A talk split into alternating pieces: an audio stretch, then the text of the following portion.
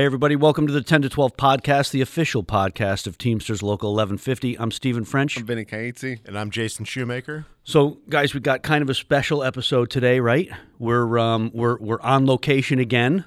Very special. Yep, uh, from the 2022 Connecticut Teamsters uh, annual Steward Seminar. So that that's pretty exciting, I think. We're going to do a lot of learning. Yeah, there's a lot of learning going on here, and maybe you don't understand why you want to listen to that, but we've got lots of speakers coming today, so we're going to listen to some of those speakers. We're going to kind of pull some stewards from other locals into the podcast and talk to them about maybe what's different um, from from our union to their union. Talk about all that kind of stuff. Um, some of the strategies that they use to to represent their members. Um, and and we just might have a special guest here at the end. So um, just maybe stay tuned. We're gonna we're gonna get out there into our Union Hall. It's uh, taking place right here at Local 1150's Union Hall. So we're gonna get out there and we're gonna talk to some folks. Um, so let's get this going. Sounds good. All right, so joining us right now on the show is our very own Mike Mento, a steward with Local 1150. Mike, welcome to the show. All right, good morning. So um, we're here for the steward seminar, right? The um, the annual steward seminar. What, what are you looking to get out of a thing like this? Um, I, I I enjoy these events because it gives you all the little uh, tidbits and nuggets of information that you um, say might not normally practice every day. It has more like you can learn more about on um, say workers comp or FMLA. Um, just little things and may- maybe like you learn more about just cause situations like all the steps of it and how to how to implement all of these into your day-to-day steward yep. activities. So you mentioned Just Cause. I know that that you guys kind of focused in on that last year or the year before when when um, we had a steward seminar and, and that worked pretty well for you, huh? Yeah, they um they brought the last time we had the the steward seminar and it got we we, we learned a lot. Me and uh, Jay, we we actually used a lot of the just cause information to pretty much shred a lot of disciplines that we have gotten. Yeah, nice. Um, and and and that's awesome, and that's exactly the kind of thing we're looking to do here, right? Yeah. Um, what about talking to other stewards? Um, you know, I know you mentioned you, you, mentioned listening to stuff about family medical leave, right, and all that stuff. Uh, um, so let's talk about that. Actually, what do you learn about family medical leave? Why is that important? Well, because uh, people, well, a lot of people don't understand all the processes and like the eligibilities for the FMLA. A lot of the membership doesn't know about how to go about actually um, getting it, or now we have the paid family leave about how about setting it up and the the best way to go about doing it. And this gives us a lot of that information. Yeah, I think it's really important. Um, th- that stuff, you know, some of the stewards might think that that stuff is kind of boring, right? But but that's the stuff that I think we take away from this the most because um, you know, our steward force is pretty comfortable with the contract, right? So if you get a standard grievance, you know you know how to deal with that with our members. But it's the questions about, hey, what about Connecticut paid family medical leave? Yeah. We don't always have those answers, so here's where we get the answers. Yes, right? yeah. So a lot of people might think that some of those that information is boring, but then a lot of them need need that information. So exactly. If, if, you if you don't have that information, it's not not great. Yeah, yeah. no Mike, I'm it. sure you'll agree too they send people right to us, right? Yeah. Employees have questions about family leave. They don't say, "Oh, go talk to your supervisor." They say, "Oh, I don't know, go ask the union." Yeah. Ninety percent of the time, the company just sends the people to us, whether yeah. it's FMLA, short-term disability, yep. workers' comp. Yep. They'll, they'll, send them to us. Yep. Hey, my supervisor told me to come talk to you. Yep. Right. Yeah, that's awesome.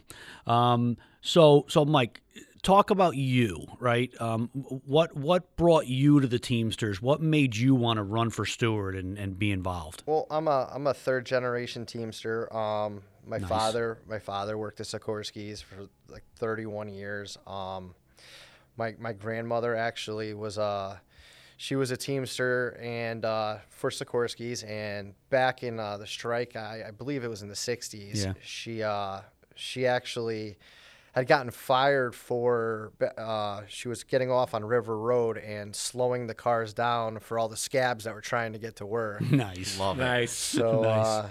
Yeah, that was kind of an awesome story when I found out about it. Yeah, I was awesome. like, that's kind of that's fantastic because Yeah. she told me that story after I became a steward. Um, but honestly, like I was on when I was on first shift, I uh, I had uh, Terry Pasito as my steward at the time, and I, I I sat down and I watched the grievance pr- procedure, and I was like. I I loved it, and I was like, you know what? Just one day, that's that's something I I, I got to do. Yeah. Nice. So Terry Pasito is your inspiration. Yeah, yeah. Was lunch involved? Uh, oh, probably. Yeah, that's what I'm It sure. Usually is. Probably two lunches. So, dude, I, I, I, is your grandmother still with us? No, no, she had Ah. passed. I'm sorry. Well, a good I tribute to her Really here. would have Yeah. loved to meet her. Yeah, it was. That was when, when I found that I was pretty. It was pretty awesome. That's an awesome story. You know, Mike, I think your your introduction to becoming a steward too was similar to mine in that you got out, you started talking to the stewards, finding out kind of what it's all about, hanging around, learning, you know, bits and pieces that you can, and you've become an amazing steward. So Yeah, I. Yeah, it was great. I had you, uh, Greg Lovasolo, a lot of a lot of people that helped me like to learn all this stuff, and I think it's just a lot about just trying to absorb everything you can. we got to build up the next Yeah. round. Yeah, for, sure. yeah.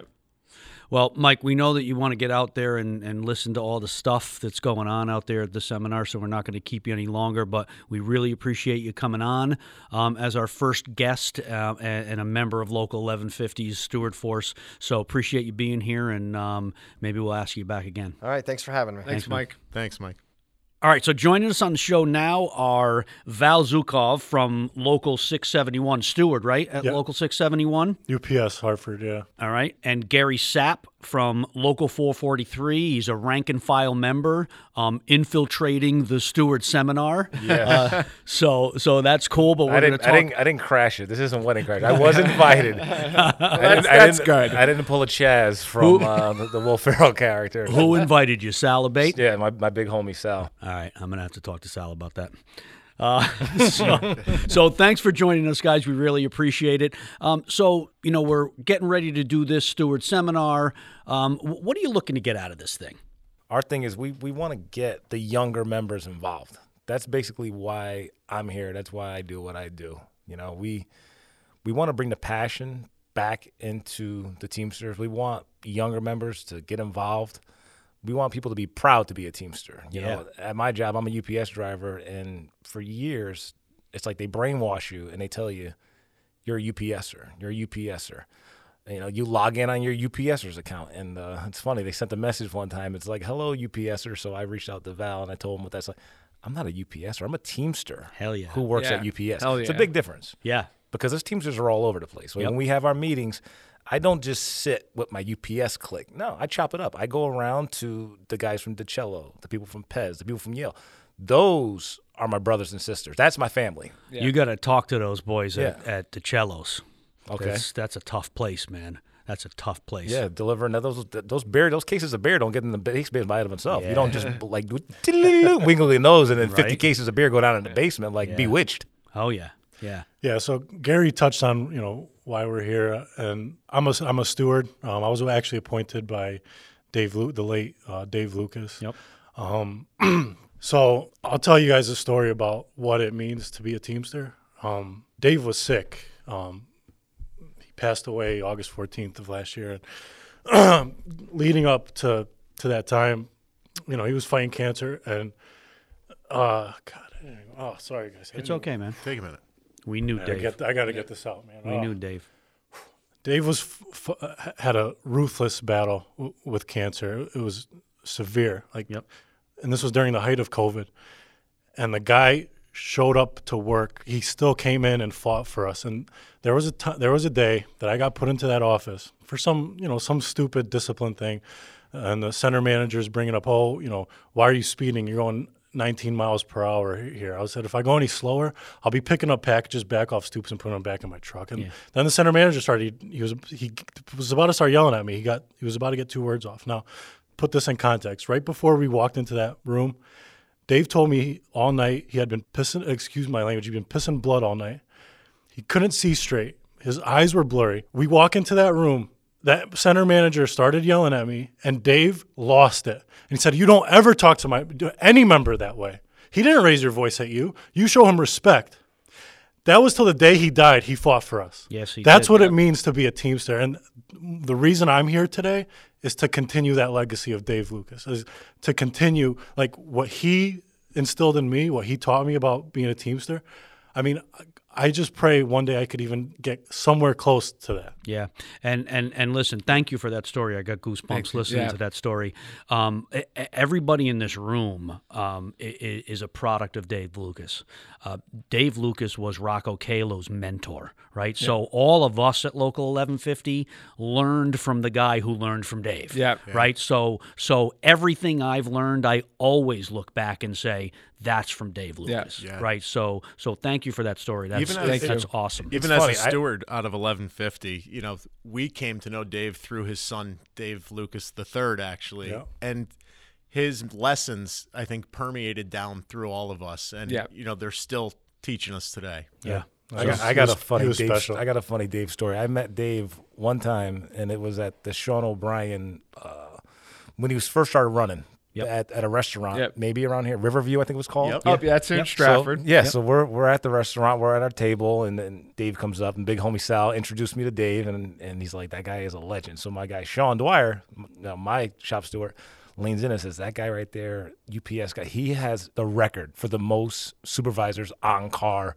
I think he might have went, went I with him like 5,000 times. So I'm crazy. Now I'm like, oh, that guy's a legend. So I'm like, let me pick his brain. Let me ask him a question. Introduce myself. He comes to the table.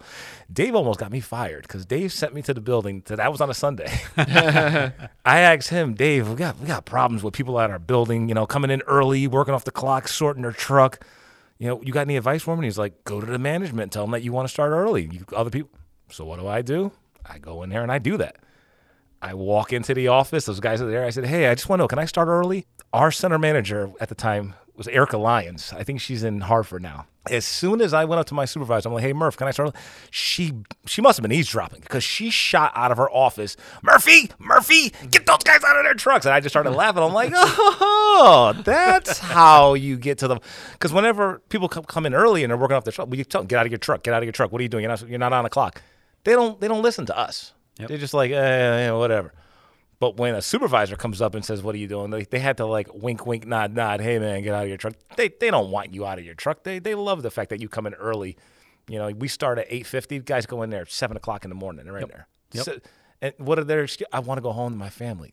Dude, you're here an hour and fifty minutes before you're supposed to be. Right. And you're in your truck, setting your truck up, stop for stop, so you can go out there, blow through your day, so you can go home. And and all the guys that do that, they try to say they have work ethic.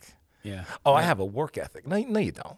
No, you don't. Don't look at me like I'm a bad guy because I stroll in at 8:49, Like go I'm on the road to. Yeah. and deliver packages like a gentleman. Yep. Follow the speed limit. Follow the methods. Don't sign people's name. Don't leave packages at mailboxes. Let me tell you this: you guys aren't UPS drivers. Yep. But let's say you got a house that's you could barely see the house, right? And you're gonna just pull up in your truck. Driver A opens the door, throws it at the mailbox, and drives away. That's not me. I'm not driver. A. I'm driver B, the handsome one. Driver B pulls up, pulls his mirror in, puts his e-brake on, puts his hazards on, taps the horn, beep beep, gets out, walks down the driveway, brings it to the front door, looks at the wife. How you doing? Not not one of those. How you doing? Not Joey from Friends. Classy. How you Yeah. doing? Have a good day. Leave it there. Walk back to the truck, and because I do the job the right way, I'm vilified. Right. I'm I'm Yeah. gonna. Am I allowed to swear? I don't want to offend nobody, but if I, yeah, let's We say could bleep it. Yeah, like I yeah, I'm not gonna say nothing crazy, but it's just like I'm the bad guy because I do the job the right way. Right. Yeah. I'm vilified, Yep. and you are a cake topper. You to the company, you're a good guy. You know that guy's the best, and that's how they create this divide between us. And I am looked at. It's funny. Friday, I had a supervisor got into a beef with him. He hit me with three words that he thought he was hurting my feelings, but it was like a badge of honor. He said, "I- "I'm a troublemaker, an instigator, and an agitator." So I'm like, oh, so I'm doing something right. Yeah. You guys think that Sounds I'm a like troublemaker? are. Yeah, Those are so- union words. Yeah, Those are guys- union words. So, so you guys, um, you guys are doing a lot of work um, with the futures, right? The CT futures. Um, so let's talk about that because uh, you mentioned it just a little while ago that you know you your your thing is getting young people involved, and I think that's awesome because the younger generation needs to get involved, right? They need to understand what a union is, what a union union does. Um, so getting that word out is really important. How are you guys doing that? Yeah, August 14th, 10 a.m., local 671 Union Hall in Bloomfield, Connecticut. If you can make it, please, I, I urge everybody to come. And there's no age limit. I know it's called the CT Futures. We don't care how, you know, we're going to have retirees there. We, like we said, this we want to bridge the gap between the younger generation and the older generation. We, you know, the previous administration, they dropped the ball. Yep. There's no there's no way around it. But we now have to pick that ball up and we're going to become bigger, faster, stronger. That's right. Um, and so August, we're going to start doing the things that we all talk about. We're going to be about it. Yep. We're going to educate the members. We're going to talk to people about read your contract, follow the rules so that you can enforce the rules. Yep. We we want to also, you know, all you hear because you know all these big, you know, Jeff Bezos, he bought the Washington Post. All these Yeah. big billionaires, they they buy out the media's, and all they do is put out all this anti-union propaganda. Oh, unions are bad. Union members are bad. Well, we're we're, we're going to change that. We're going to, you know, th- this guy right here, Gary brought it up. We're gonna we're gonna start doing park cleanups. Well, we might start Yeah, in we- we- Hartford. We, have like a whole agenda of things. Now, this is gonna. I don't want to sound like the, the bad guy reading off a script, but in my phone, we have like ideas. We we see. I'm gonna put the phone down so I can just say off top of the dome. I listened to cut 92.5 about a week ago. Had a thing on there. It was a feel good story. Young kid. Parents asked him, "What do you want for your birthday?" He says, "Any toys that you're gonna give to me, I want you to give it to the kids. Give it to the other kids." And this was a tradition he, he started years ago, and he kept doing it. This child, so selfless, said, "I don't want any kid to not have a toy, not feel bad whenever they have a traumatic thing." So they collected like five thousand teddy bears, and they gave teddy bears to the police department, the fire department, EMT. Just imagine you're a little kid and you get to a horrible car accident and you're freaked out. How nice is it that an EMT gives that kid a teddy bear just here, just so he can hold that teddy bear, just so he can feel Yep. safe. And we want to do things like that. We we all have jobs, we all make money, but it's not about just in in our building, we're four four three, right? We're North Haven and we're Orange. So we, we play softball. We play softball against each other. And I want to let these guys know this whole futures thing, getting the young guys involved, this isn't just like this isn't just dad stuff. This isn't just us playing softball, high five, and have a good time. No, let's give back to the community. Sure. Let's That's let people awesome. know what the Teamsters do. 100%. So when I told the big homie Sal, like we got this idea, we want to get this going, he laughs and said, like, dude, Lucas has been doing that for ten plus years. Rocco's and them, them guys up in there, eleven fifty, they they have an organization called Teamsters for Tomorrow. And I'm like, that's cool. Can we do that? And he's like, we don't have enough members. We're, you know, we're just 443.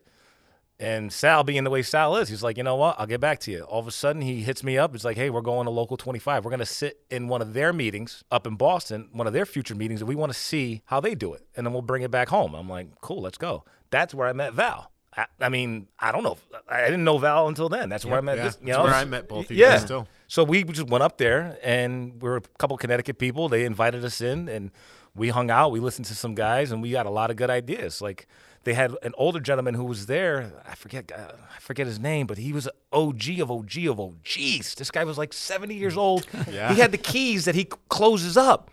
And this, we want to talk about proud Teamster. This guy, uh, he lives it. Like if you Google Teamster, a picture this guy comes up with his with his with the right hand up. When you're a Teamster, all you Teamsters out there listening, when you throw the, you make sure you take your right hand and you put it in a fist and you raise it up. Because if you go left hand, unless you're a lefty, but don't right hand goes up when you're a Teamster. You show that Teamster pride. That's what this guy embodied. And awesome. we took that back home, so we got a guy, Jimmy Papalo. He's he's my older guy that I look up to when I first started going to the meetings, Jimmy Papalo would get up and he would talk and everyone would clap and I would just sit there like, yo, that guy's a G. Papalo retired. Papalo was on the e-board.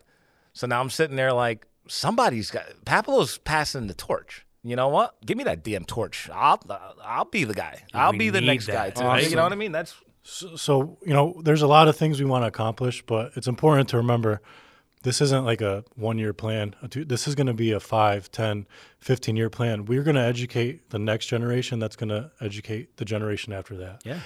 And, you know, there was a culture created where certain none of none of our, you know, none of our guys, but you know, certain principal officers around the country or or BAs might not have been willing or eager to teach younger guys because they looked at it as, oh, that guy's going to come and take my job. Exactly. And Yeah. Sal Sal bought to his credit and Rocco Calo to their credit at, at our last meeting, they spoke to that and they're like, we're not doing that. We're going to teach you guys everything we know.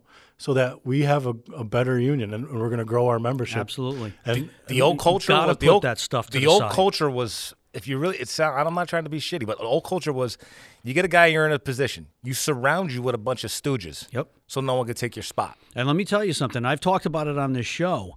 I, I'm a guy who's been working for Rocco Calo for over 20 years, and I ran a campaign against him when he first got elected. I literally ran a campaign against him, and and when I saw the changes that he made to this local, immediately I went and I said, I want a job, and he had every reason to say no. Okay, but look, look But at, he look said, at, look "Come at, on look in." at right now. You have Sean O'Brien, our president, and you had uh, Fred Zuckerman.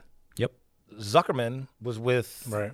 the TDU. Yeah, Yeah. And they were like, you know what? Let's just let's just combine. Yeah. Let's just come. Yep. Dude, they did the uh, the original super team. He did like LeBron. He took his talents to South Beach. No Those two linked up, No and doubt. it's history since. Yeah. Like we are in such a great spot. I'm so proud that we have Sean O'Brien. I couldn't even imagine the the alternatives with those other Right. guys with the power surge. So it sounds like you guys have like a a, a, a multifaceted uh, attack, right? So um, you, you're talking about community service, right? Getting out there in the community to show people that Teamsters are are part of the community and want to want to build communities, right? And and you're also talking about internal organizi- organizing and, and, and making good members, right? Yeah. Um, um, Val, what, what you said really struck a chord with me because I'm the guy at Local 1150 who signs everybody up, right? I, I'm the guy who, who everybody signs a card for, right? And and one of the things I tell those brand new members is, listen, if you want to be a good member, right? You want to be a, a, an active union member.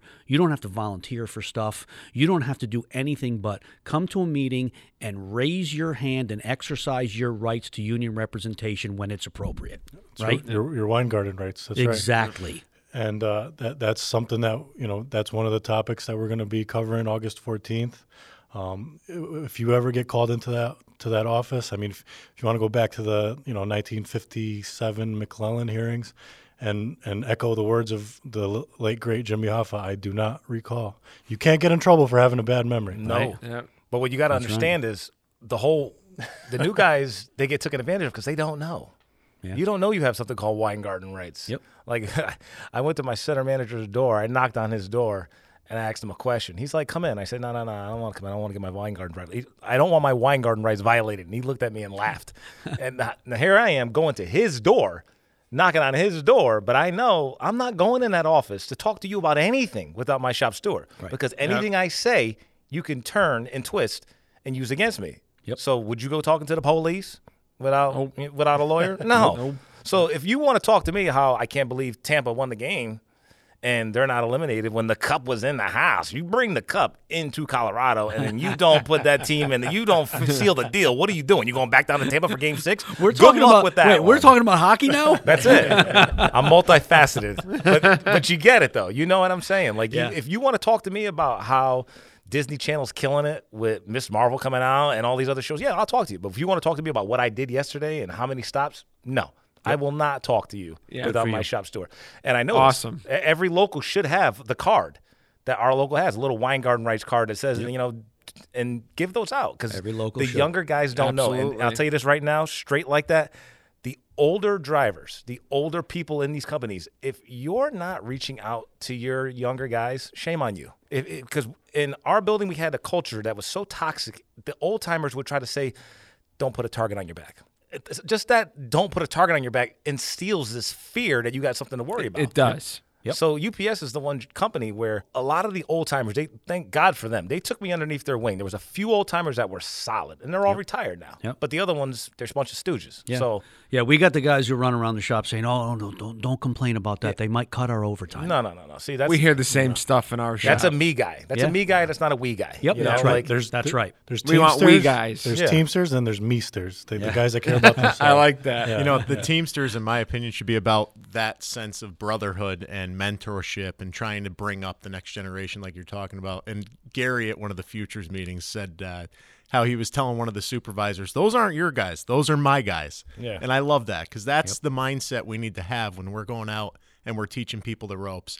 And we set the tone for what to expect and what to, you know, take and what not to take. And, and we, we, we have the saying right at Sikorsky. I don't know I don't know how you guys deal with new employees, but at Sikorsky Aircraft, new employees are on a 90 day probationary period. Okay, so in for for the first 90 days, the company can do whatever they want with them. They can fire them for any reason in their first 90 days. Hmm. So as Teamsters, we have this this mantra that we say to the company all the time, which is you own them for 90 days, we own them for the rest of the year Yeah, their you careers. can sit there and talk about that guy on day 87, day 88. That guy's the Yep. worst. He sucks. As soon as it's day 91, oh, this guy's doing a great job. Yep. But you just told us that he sucks and we should. No, no, no, no, no, no, no, no, no, no.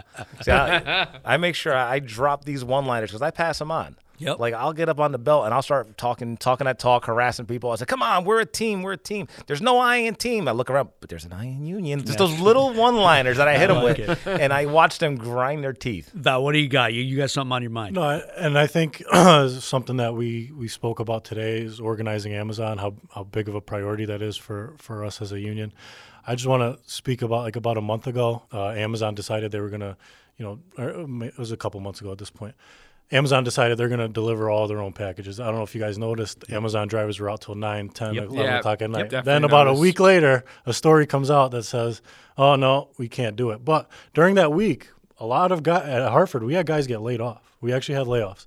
Um, they lasted only a week. All those guys are back. But you guys got to, this is to all the UPSers out there, especially 22.4s that just got hired. Amazon gives us a lot of work. If they start delivering all of their work and they're not they're not going to get unionized, that work is coming off our trucks. It's not coming back. That's right. Those are jobs that we could potentially lose. So or, organizing Amazon is the priority because it's going to ensure that we still have UPS jobs and we have to make those Amazon jobs into Teamster jobs. Yeah, Absolutely. people don't realize their profits over the pandemic just shot exponentially through the roof. Yeah. They tripled in the one year, I think it was, uh, compared to the three years prior. And between 2020 and 2022, Amazon tripled the amount of industrial space it owns in North America. Hmm. So they're just, right. I mean, you see it right down the street. They're buying up everything and they're churning out, you know, 150% and listen, of employees. You know, we have to organize them because because that's a that's a unionized workforce that, that will change the country. Yeah. Right. Uh, organizing a workforce of that size changes the country. And before we organize them, which is what me and Gary are trying, and, and Jason and all these guys that are part of the futures, um, we have to organize sh- sh- ourselves. Shout out to you guys Internal too. organizing, man. The fact that you guys were Teamster for tomorrow and they just they were already doing it for so long. They didn't have to rebrand Yep. and let us get down. Like th- uh, we're the CT futures now. we got to do it together. Yep. And it's it's all the locals. And if anyone's listening to this podcast and you're not involved, get involved. Yeah. Like there's things that I do personally, and then I know Val also. When you see the Amazon guy out there, don't mean mug him because he's non-union. No, chop it up to him. Like I got a milk crate in the back of my truck, waters and Gatorades and snacks. I'm like, "Oh, what up, cuzzo? You want to I give him a water? He's looking at me, and then when you get comfortable and you wave to him, and then this is when you hit him with this veteran move. Keep one of your pay stubs in your bag. Then you break out your pay stubs. Say, listen, I'm not trying to flex on you. I'm not trying to show you, but you see this? See this right here? You see? See that little paycheck? That is what I make because of the union. Not because of UPS. UPS wouldn't cut that check if they. no, no, no, no. The Teamsters got me those wages. The Teamsters are the reason my daughter right now. She's coming. I'm picking her up Wednesday from Northeastern. She stayed extra for her first year in college. She stayed there, did a little extra stuff because she's smart. She's not like her stupid old man. so I'm picking her up, bringing her home. This girl didn't get one scholarship from 443. She didn't get two scholarships. The Hoffa scholarship. She got three scholarships That's from the. Joint Council. She awesome. hit the trifecta, cuz though she knocked all three of those scholarships, and you know what? And that's because she was proud. She wrote an essay that was from the heart. Yep. That my father's a Teamster. Yep. You know, I tell everyone like I'm proud. Everything I have is because of the Teamsters. Everything. Yeah, Amen. and I'll, I'll I'll echo that. Like I, you know, we have a lot of third, fourth generation Teamsters that, that talk. I'm not a second or a third generation. Me Teamster. neither. I'm a, I'm a first generation Teamster, and I'm a first generation American. I moved to this country when I was four years old. When I came here, we literally had nothing. I I vividly remember we didn't have a table to eat off of. I sat on the floor, plates were on the chairs. Hmm. My wife and I, I have two beautiful children. We just bought a four hundred thousand dollar house. I'm able to provide for my family and give them something I never had, and that's because of the Teamsters Union. That's the American dream right there, man. baby. That That's how you do it. That's, So, guys, listen. Um, um, we're gonna we're we're gonna call you guys back and do a whole episode on the futures because I think it's really important to talk Yeah, about this stuff is. more. But we're gonna get you back out to the uh, steward seminar so that you can enjoy all the festivities. We really appreciate everything you guys are doing out there, um, representing your members, Val, and and and doing the internal organizing through the futures. Both of you, we really appreciate it. Um, thanks for being on the show. Thank you. Thank you. We appreciate you guys. right, guys. Thanks, guys. So joining us now on the show is um, Sean Dwyer. Sean is uh, a steward and recording secretary Correct. for Local 443. Um, so talk about first how you got involved with the Teamsters. What made you want to be a Teamster? I'm a second generation Teamster. I mean, it was uh, all I ever knew. I mean, I've been, I was born on Teamster insurance. I've had it my whole life. You know, that's Yeah. Nice. you know, Who was the Teamster, dad or mom? my dad. He Okay. was a steward at a uh, beer company, Star Distributors in West Haven. Okay. So you get a job doing what? I, I took a year off of school, got a job as a casual at UPS, and never left. That was 18 Nice. years ago. I've been All right. full time there for 17. Cool. So UPS driver. So let's talk about that, how that works, because things are different. Um, I know with other unions, you know, th- um, we we we get kind of wrapped up in our own little world at Sikorsky Aircraft, and things are pretty simple there, right? In terms of how we represent our members. You know, stewards are there on the job. Everybody's in a building, right? Somebody needs a steward. The steward goes there. Um, how does that work with you? Somebody needs a steward. What do you do? Uh, I'm usually there early before the sh- start of the shift. It's kind of an overflow from the preload, which starts at like 4:30 in the morning. They get out around nine. Drivers start around nine o'clock, so I get in there around 8:30. I can meet with guys and you know and um, any concerns they have, you know, take care of that then. Or the company usually di- disciplines around that time, so you know they'll have me in the office for the discipline. Okay, and they're pretty cool about that, about um, getting you involved. Yeah, I mean that's just you know we. We keep them honest, Yeah. making them, you know, have me in the office. They, They- they try not to. They, they don't try to discipline people without you there. They have in the past. You know, we they change managers every couple of years, so you know, different managers have different tactics Yeah. they try to use. Yeah. See, yeah, the difference with us that we're, we're not supposed to be there when they discipline. We we get involved afterwards. Right. Yeah. Yeah. Yeah.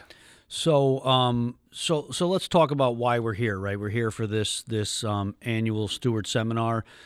Teamster stewards from all over the state of Connecticut. Um, eight locals, I think we have.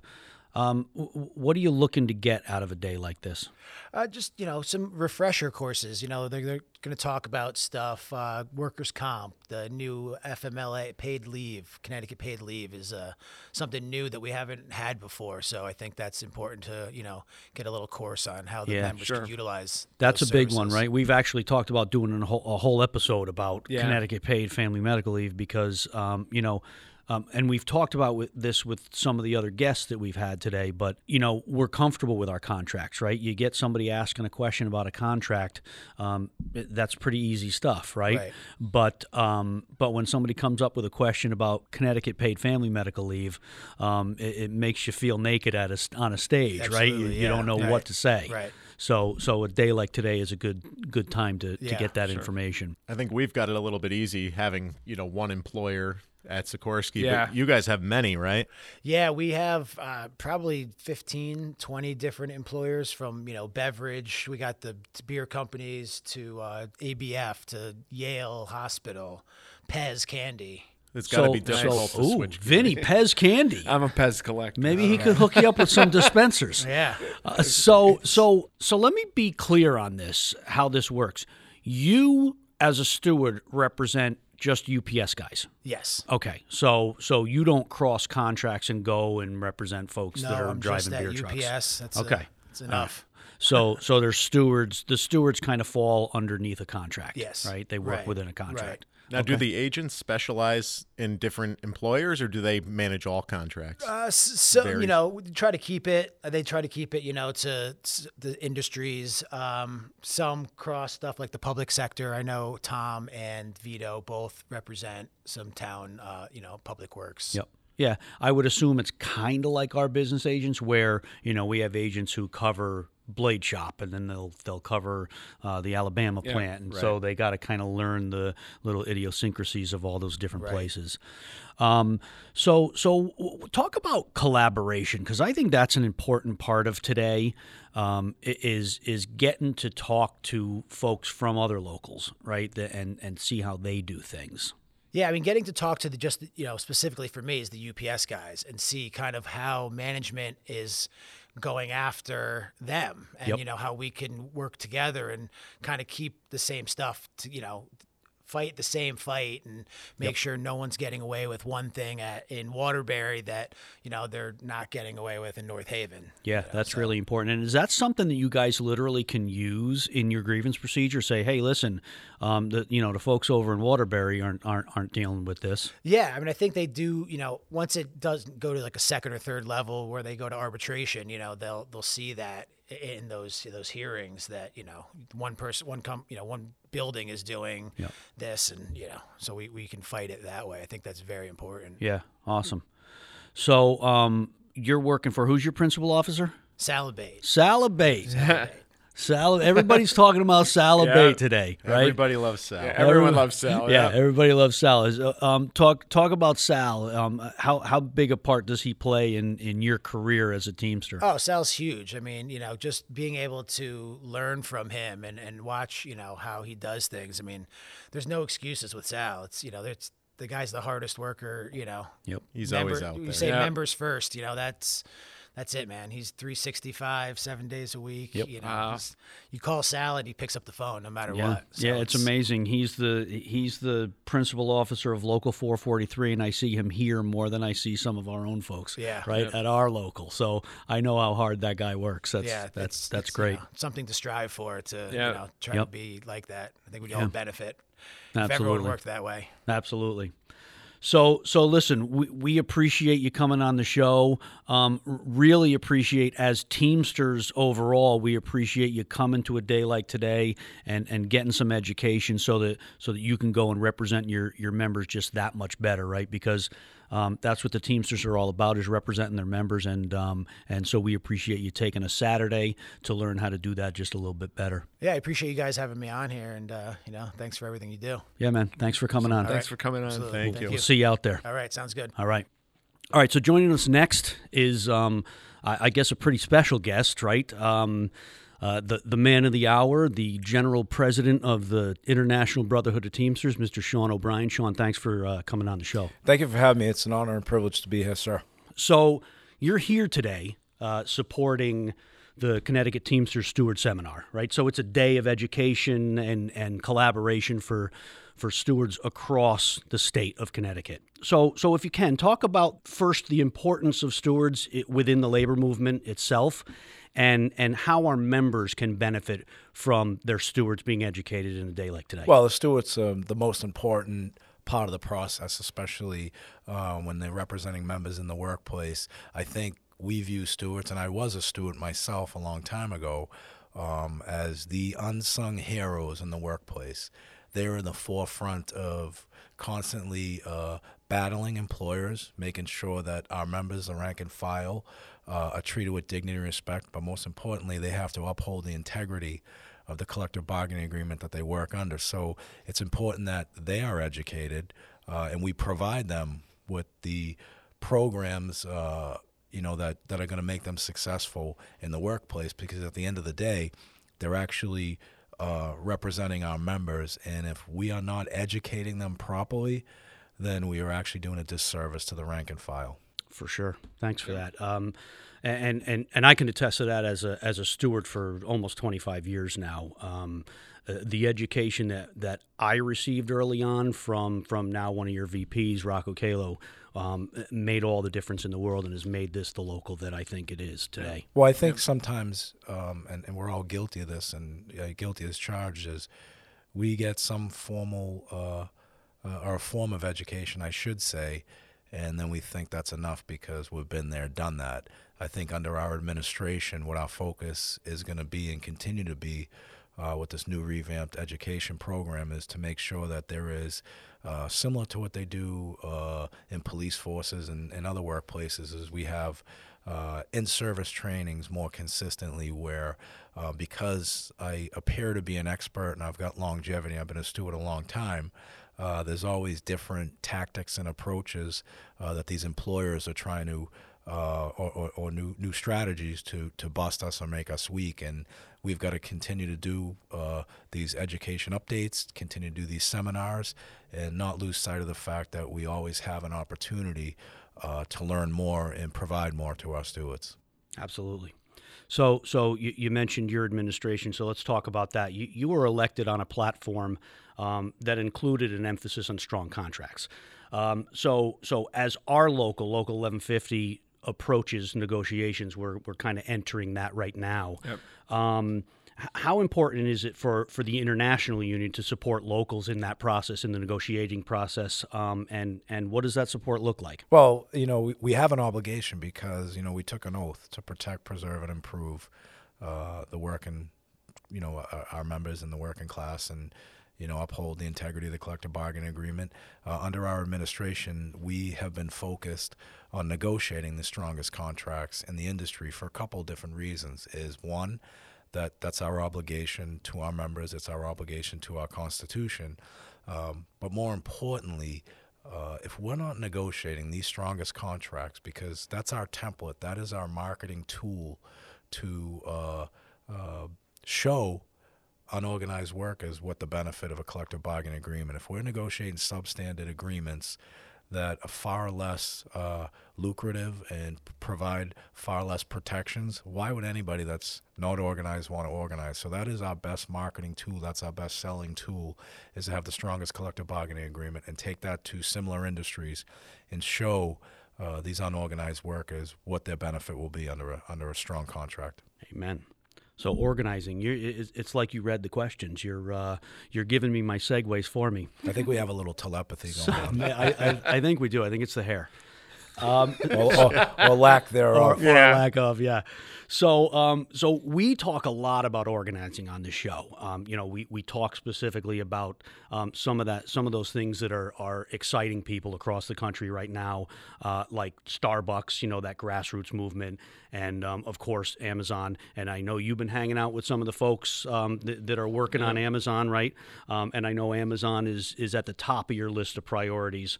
Um, so, what do you see as the Teamsters' role at Amazon, and, and how can we support what's going on at places like Starbucks and all that? Well, I think um, our role with Amazon, we have a proven track record of representing similar workers in that workplace. You know, our largest employer is United Postal Service.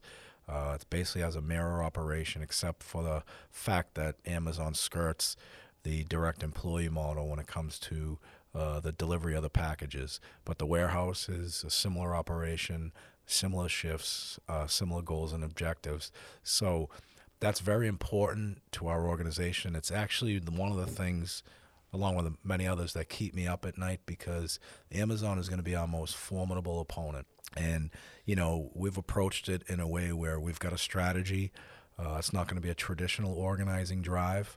However, uh, at some point in time, uh, we've got to engage uh, the politicians. And I don't know if you've paid attention, but recently I testified before a Senate Budget Committee hearing calling the government out that why are we rewarding a company that doesn't pay any taxes? Why are we rewarding a company that treats their employees uh, like garbage? Why are we uh, supporting an employer who focuses on distressed communities and wants to turn, constantly recycle his workforce uh, there's a 150% turnover ratio uh, with a focus on these distressed, uh, primarily uh, immigrant uh, communities. So you know that's that's one battle, that's one struggle, and I think we're going to be successful. I think the other thing we need to do, and it's you know uh, it's on the radar screen. It's just a matter of our members and society making the right choices politically, where we do need some legislative support and help uh, that will eliminate, you know, the um,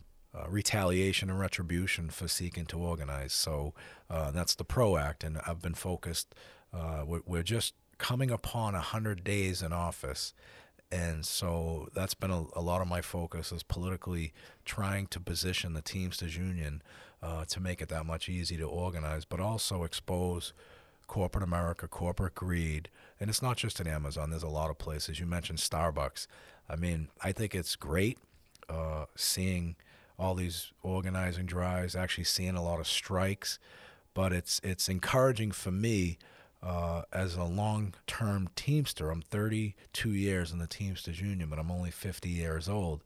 But it's nice to see 25, 26 year olds, you know, wanting to take on the boss, realizing and recognizing that, you know, they're the success of the operation and that they want to be rewarded accordingly. So I think that wave of this new workforce uh, is important. It's encouraging. But again, like today, we're here to educate our members. We also need to educate this next generation on what our core values are, uh, what it means to work under a collective bargaining agreement, and what it what it means to, you know, continue to grow. Because if we're not going to grow in the labor movement, not just the Teamsters Union, we're going to be out of business. Yeah. and we can't afford that. I'll give you a statistic. So we took over March twenty second, two thousand twenty two, 1999 uh, when the previous administration took over, we were 1.4 million members. Okay, and 2004, 2005, we had a merger of a large train union, the BLET and the BMWE, which brought about 200,000 members. So if you do the math just there, that's 1.4 plus 200,000, we 1.6. Then we also merged in the GCIU local, uh, the GCIU International, which brought about 60,000. So we should be about 1.65, right? And then you have 100% growth of your largest employer from 1999 UPS to now with a, an additional 180,000 members. So we should be about 1.7, 1.75 million members. Um, and when we took over, we reviewed the latest LM2 that was executed March 1st by the previous administration, and we were about 1.012 million members. So that has given us credibility uh, as an organization to say we have not done a good job organizing new members. So what we've done internally, um, we've revamped the entire organizing department. We've created a regional structure, and we're focused on a couple of different things uh, externally, organizing wise, is our core industries, which are, you know, freight, car haul, um, you know, parcel delivery, uh, traditional industries that the teams has represented that we haven't gone after. And then more importantly, we're focused on other industries, uh, you know, in a technological uh, workforce. Where, the, where, where are the opportunities for us? Where are there opportunities in biotech, warehousing, stuff like that? So um, that's our focus externally, and, and our, our organizing department is doing a great job. Um, we've had some recent victories at an ambulance company in Local 25 with 200 new members that voted, uh, and there's organizing drives going all over the country. We're doing very well in cannabis, uh, where if you if you're following us, we've got a whole uh, uh, division set up in the organizing department that's just focused solely on the cannabis and the cannabis workers. Vinny, that's Uh, good news for you. so- yeah, it is. yeah, I so- want to see them So unionized. yeah, so we're we're going to be successful there. Although I don't partake, uh, it's about making sure that the workplace is taken care of. and the members, Absolutely. right? Thank you. And so the other thing where we were not focused on as an organization is the right to work states. So we coming from New England, we have, you know, an advantage that we don't have to worry about, you know, signing people up that, you know, within 30 days on your traditional contract that they have to become members is an obligation. Unfortunately, it's not like that in the right to work states. So um, you know, we, we, we've put together a whole internal organizing department, which every week, and they're working hard. I think we're about 4,000 members up from where we were. And we've been focused primarily right now on the right to work states that have UPS because there's 40,000 uh, uh, people working under a collective bargaining agreement, these right to work states that are not members. So, uh, two things. We want to make sure that everybody's a member because it gives us strength and numbers going into that negotiations.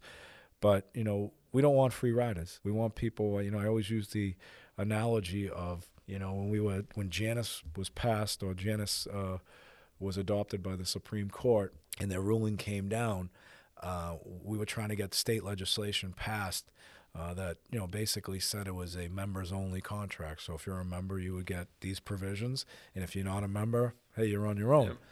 And when I was testifying, and, and again, we're very lucky from where we're from. When I was testifying in front of the Senate in Massachusetts, a, a senator said, "I don't understand this right to work stuff." And I said, "Look, it's simple," and which is good. I'm glad they don't understand it, but I said it's simple. If I'm driving home tonight and I get a flat tire in my car and I'm not a member of AAA and I call AAA, should they come out and fix my tire? He said, No, you're not a member. I said, Exactly. Right. So, you know, we've been focused on the uh, the um, right to work states and, and helping those locals um, and providing support to sign new members up. And and listen, I think this local is a great example of of how if you work hard at getting that message out, even in the right to work states, it works.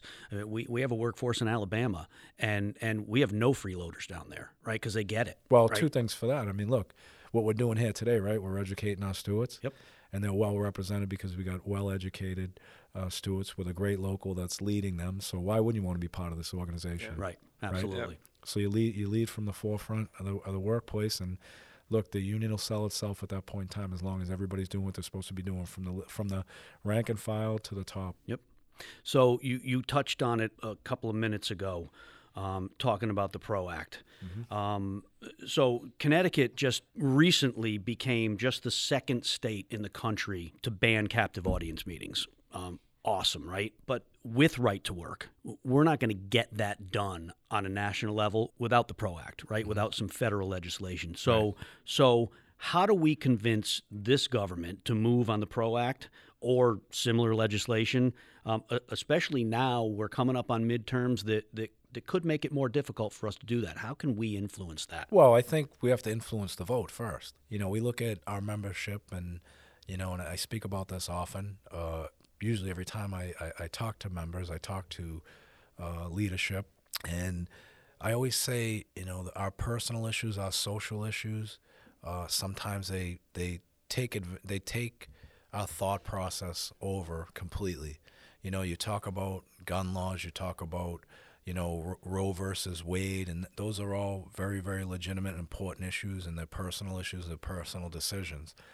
But what I want to try and change the focus and the thought process of our members are uh, let's elect the people that are going to actually put food on our table, that are actually going to support worker rights, that are going to revamp the National Labor Relations uh, Act, and it, that are going to support our issues. Uh, if we do not have the ability to, you know, put food on the table, you know, send our kids to school, whatever the case may be, then those social issues will start to play a larger role if we're not putting the right people in there. I think the best example of making the right choices based upon uh, is what we did in in uh, Georgia, where we elected those two senators who were the deciding vote for the American Recovery Act, which saved 200 pension funds nationwide that were critical and declining, could have been insolvent in seven to eight years.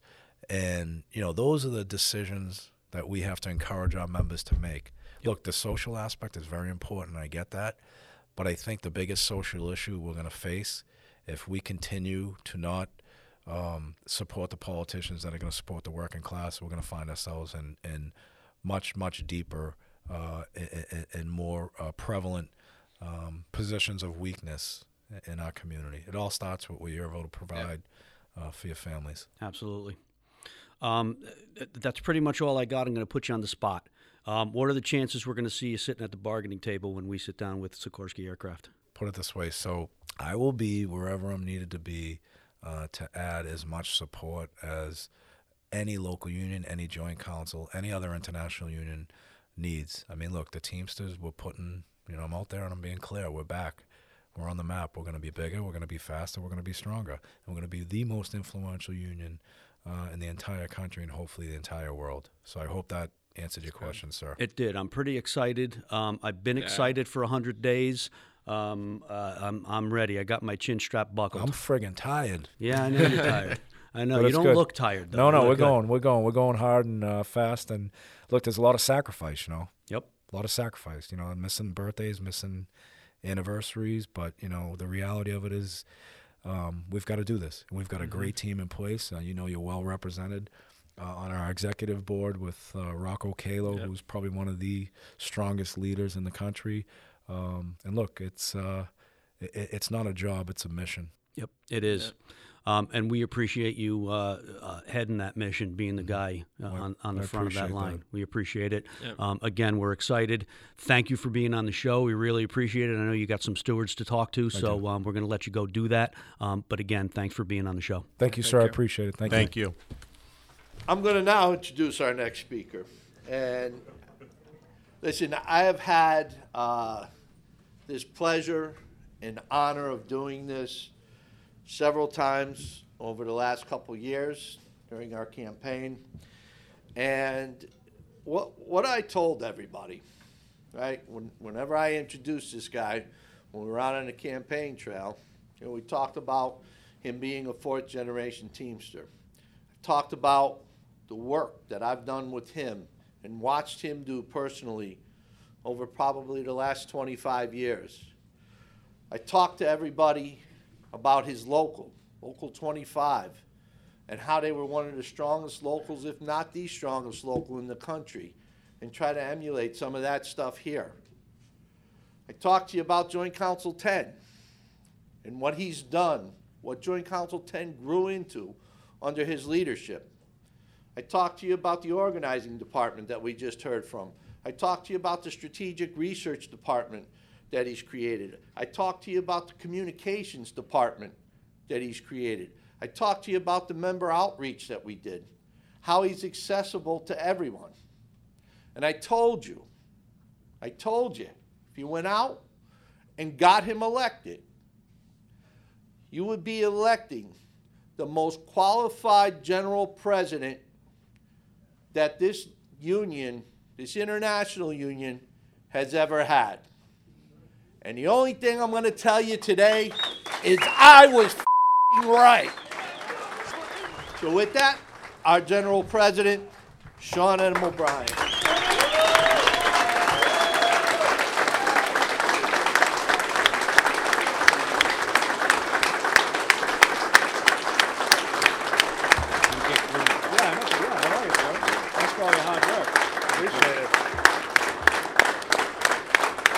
Well, I appreciate.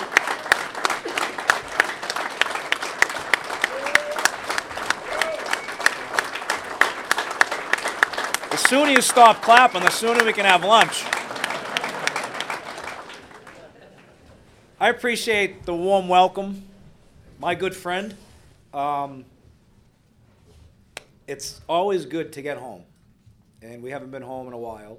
Um, but the one thing I want to say is I want to thank everybody for their support. What you helped, and you were the vital uh, part of helping us as a leadership team take back our once great, often deprived over the last 10 years international union. And we couldn't have done it without the rank and file members and the support. It is not about the leadership, the strength of this union. It's about the rank and file. It's about the stewards. I just want to say that one of the best choices. I know we've got some um, international vice presidents here. We've got Rocco. We've got Matt Taibi. Uh, one of the, one of the things that we wanted to do when we were building this team was to bring the core values of what New England was all about. And we had a tough choice uh, in a lot of areas, but the one choice that was probably the easiest for me uh, was having Rocco Calo as the international vice president of the East. He does a tremendous job um, in uh, Local 1150. He understands the issues. The most important thing about Rocco Calo is he is committed to the cause, and that cause is to make this international union bigger, faster, stronger. So thank you for your friendship and your loyalty. I want to thank my home local, Local 25. Is Mari? Where's Mari? He, he took off. All right, we don't have to talk about him. I want to thank John Murphy from Local 25. Look, it's been. They, they have more gear up here than they have in the friggin' White House. But um, look, it's been great. Um, we're coming up on 100 days, I believe, on Wednesday uh, since we've taken over. And it's been a challenge, it's been a struggle, but it's been great. Um, the one thing our administration, with our General Secretary Treasurer Fred Zuckerman, we've been razor sharp focused on making sure we put the leadership back in the true leaders of this international union. And as our rank and file members, that's our student, been tremendously uh, well received around the country. We have uh, taken the international that was broken um, and, and started to create an environment of inclusiveness, an environment of transparency, and an environment that is actually going to be um, the model for local unions and joint councils. So what we've done is we've consolidated uh, a bunch of departments. We've taken and created a strategics initiative department that is we've combined communications, we've combined strategic research, we've combined contract campaigns into one department where everybody is working together, where we're not siloing and separating information. For once, uh, since you know we took over, um, there is a renewed sense of commitment. We have a great staff in the international and all this, all these departments and it's working great. We want to make sure we're user friendly to our members, to our locals, and our joint councils. We've also had a, a, a, focus on organizing because I think, as it was spoken about here today, and you hear about it all the time, is if we are not growing this international union, we're not growing joint councils, we're not growing uh, local unions, then we're going to put ourselves out of business. Our strength is the strength of the rank and file and the strength and growth of numbers, pure numbers.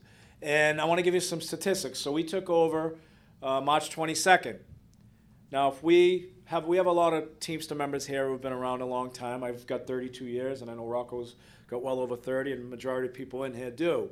1999, when our previous administration took over, there was a number 1.4 million members. Pretty big number. And we've heard 1.4 million for the last 22 years. And that 1.4 million in 99, follow the math, in 2004 and 2005, we had a merger or several mergers with three big international unions. One being the BLET, which is the rail union, those are the guys that drives the trains. And then we had the BMWE, those are the guys and gals that fix the tracks to make sure the trains are on them. They brought 200,000 people to the international. So that's 1.6 million. And then we had another uh, merge with the GCIU, which was another 50,000. That's 250,000 members, right? So we should be at around 1.65 in membership. And then factor in our largest employer, which is United Parcel Service, had a 100% increase from 180,000 members to roughly around 350,000 members. So we should be around 1.7 million members.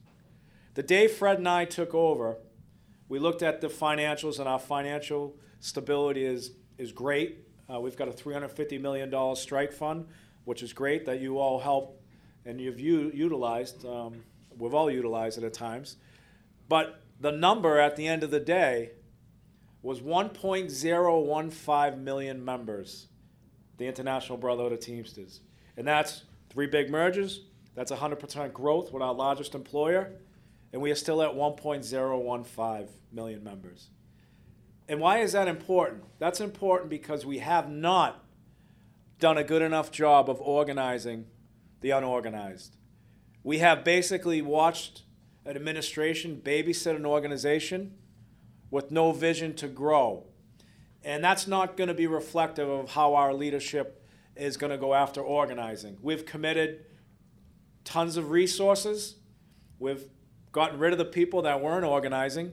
The organizing department previously under the old regime was focused on not organizing workers, but organizing campaigns against political foes that were not following suit with the agenda of the administration previously. We do not want to have an organization that is divided. We want to have an organization that has a vision, that has a goal, and that's to organize the unorganized. Also, what we've created is an internal organizing department. And some folks, uh, well, most folks in here, we don't have to deal with it at all. I know you have to deal with it a little bit uh, with the um, locations in Alabama and Florida, which are 100%, and we'll get into that and why. But a lot of these local unions and right to work states cannot afford to organize workers externally. But what's even more frightening in the right to work states where people are working under a collective bargaining agreement don't have to join the union. And what we've done is we've focused right now on creating an internal organizing department focused on the right to work states. In the right to work states right now, we have strictly focused on UPS, where you got 40,000 people working on probably one of the strongest collective bargaining agreements with the ability to a means to an end with a full time career and a full time job, getting all the bells and whistles, reaping the benefits, and not paying dues. So we instituted this program six weeks ago, and I believe our numbers this morning are at 4,000 new members with the goal of 40,000. So we are, we are taking measures to grow this union. And it's not just about UPS, it's about every single industry we work at. And the only way we're going to be successful in organizing, especially externally, and you talk about Amazons of the world and everything else, is that we need, especially this new generation of workers, we need proof on what we're going to get if we join a union. And that proof, that marketing tool for us, is that collective bargaining agreement that your local union negotiates on your behalf with the direction of the rank and file. And if we're not negotiating these strongest contracts, whatever industry we represent, then we're doing a disservice to the growth of the union. We're doing a disservice to restoring a strong middle class. And that's what our focus should be in.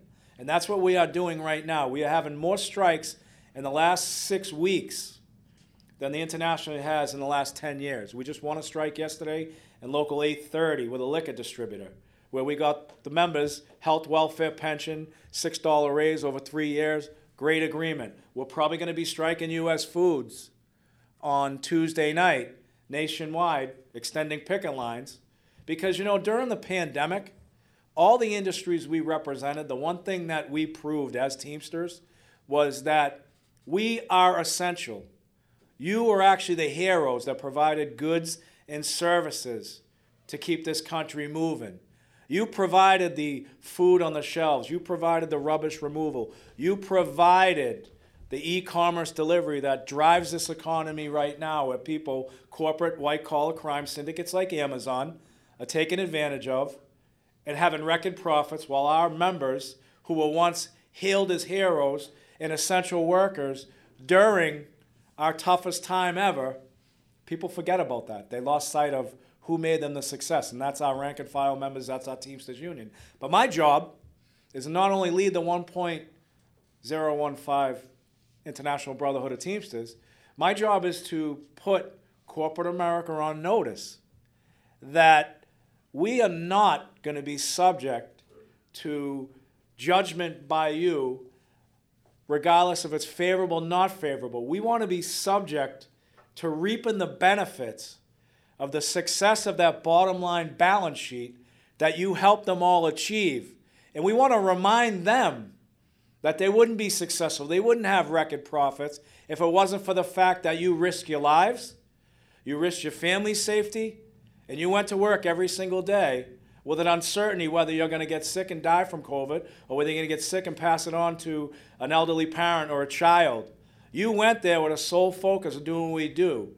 That's going to work every day, boots on the ground, providing a service so that you can be rewarded at times. My job right now is to remind these corporate white collar crime syndicates that it's time to pay. It's time to pony up. It's time to reward the people, the men and women who sacrifice so much to make this your business a success. We are not going to sit there from a position of weakness moving forward under our leadership. We're going to go to these bargaining tables. We're not going to ask for anything. We're going to demand and take what we're worth. And if they don't want to do that, guess what? We got $350 million. We'll put their asses on the street.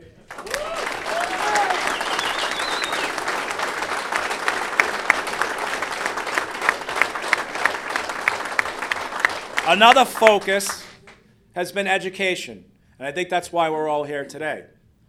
steward's seminar, very important. I've been speaking at a lot of them every single weekend. And I'll tell you, there's no greater stewardship than the Teamster stewards nationwide.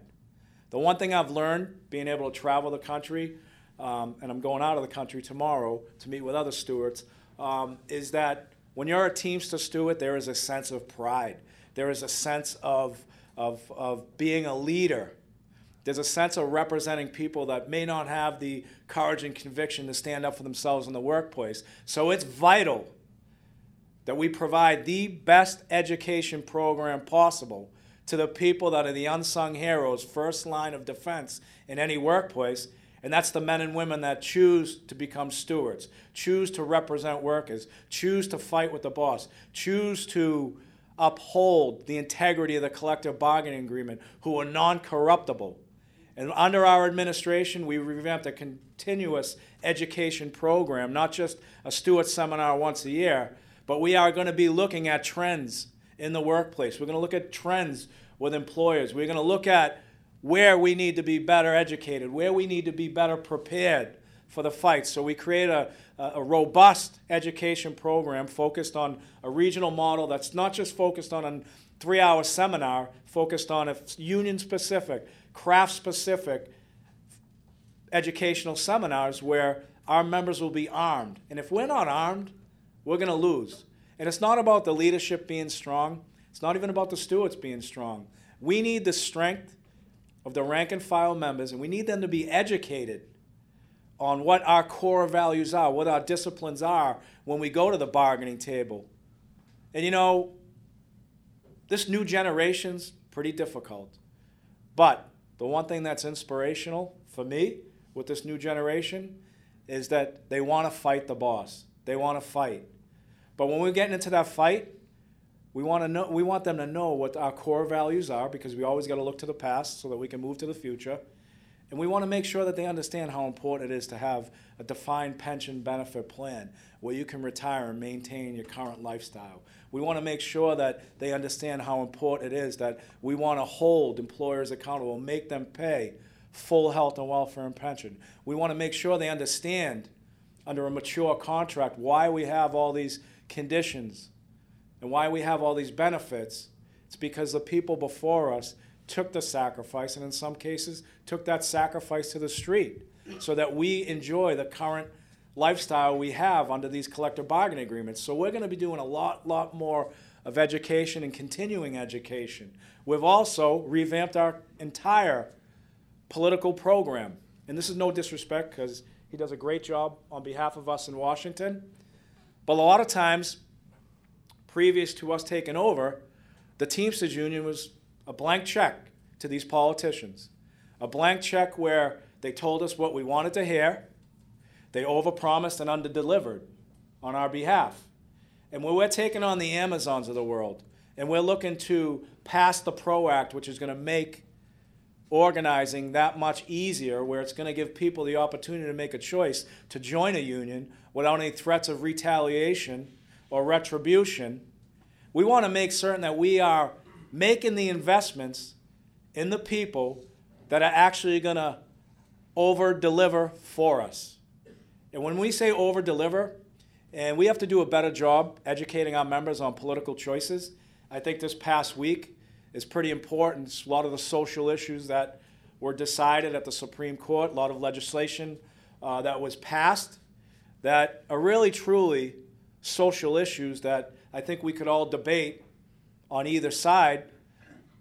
But the biggest social issue that we need to focus on, our members need to focus on, is making the right choices politically that is going to enable us to put food on our table, enable us to buy a home, enable us to be able to retire and maintain our current lifestyle. It's not about guns, it's not about pro choice or anything else as far as we're concerned. They're important issues, very important issues. But when we are making a choice for a political candidate, we're going to make the choice that's going to restore the middle class, be a strong middle class, create job opportunities, create career paths to retirement. Because that's the biggest social issue I see coming our way. If we're not making the right investments that's going to support labor, support the middle class, That's where we have to make the best decisions. That's where we have to educate our members. And I'll give you an example. Who works under a Teamster pension right now in New England? Right? Majority of folks in this room. And it's not just a Teamster pension.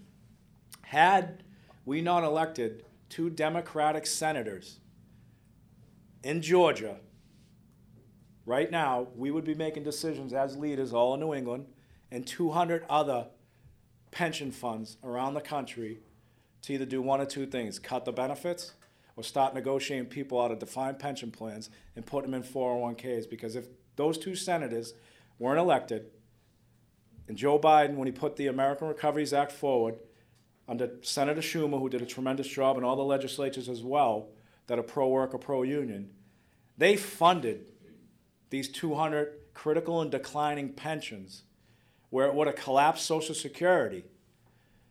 And people, our members, forget that we are going to have a secure retirement system based upon those two political choices that were made that supported workers and pensions. So don't focus on the $5 gas. Don't focus on the social issues that are going to be argued sometimes out of our hands.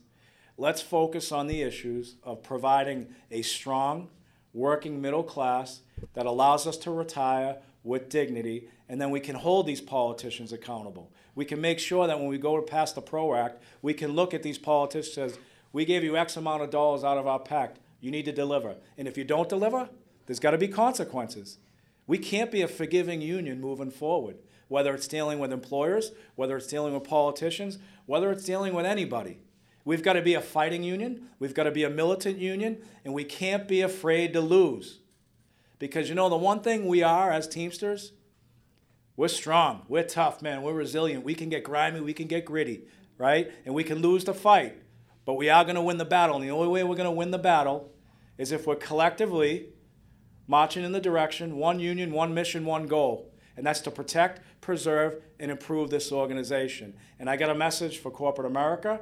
I got a message for these politicians that are trying to destroy us, or anybody else that tries to want to fight with us. It's a full contact sport. Put your helmets on and buckle your chin straps. Thank you very much.